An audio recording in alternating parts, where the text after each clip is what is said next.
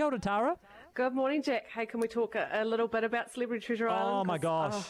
oh, so good. I'm was going to be lost without it. I know it was amazing. Like, um, you know, it's really easy to bag uh, reality TV and really easy to bag New Zealand productions in this gilded age of television where you have, you know, HBO programs that cost tens of millions of dollars to make.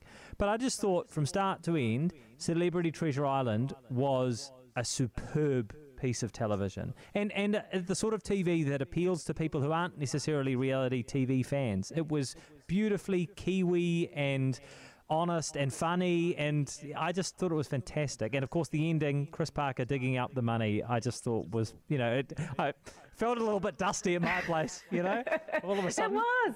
It was an emotional end, wasn't it? You're Yeah. thinking, how can reality TV be, you know, Yeah. right in the feels like that? But it was. It was such a, a great series, and I just loved that it showed we can make really smart and self-aware and insightful reality television Exactly. that, that, Yeah. that captures who we are right at the moment. That- that's it. Yeah. Um, Yeah. And I was saying to Kevin this morning, uh, I get the ratings every day for TV, and uh, it rated its pants off. Oh, that's so good. Yeah, from go to woe. So yeah, just so good to see. Anyway, Yeah. three new shows. I've this because there's a big gap in my life right now.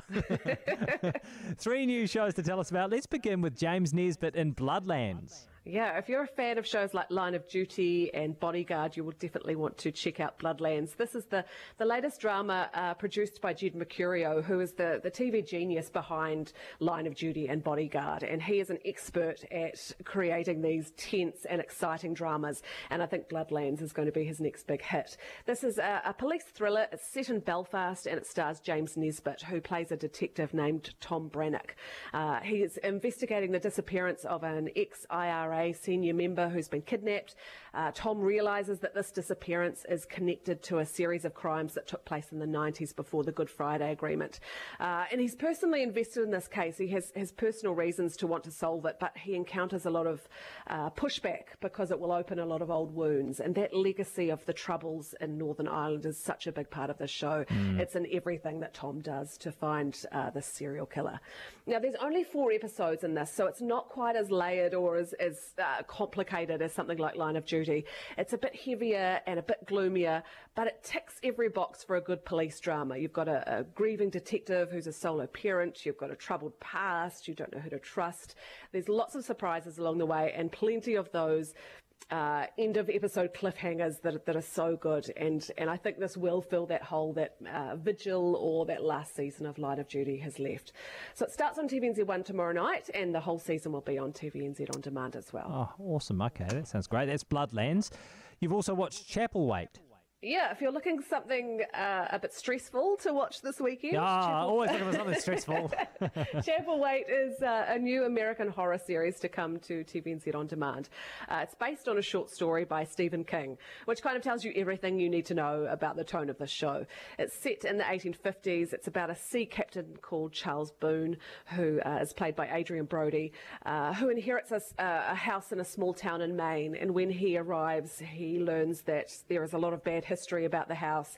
Strange things start happening once he moves in.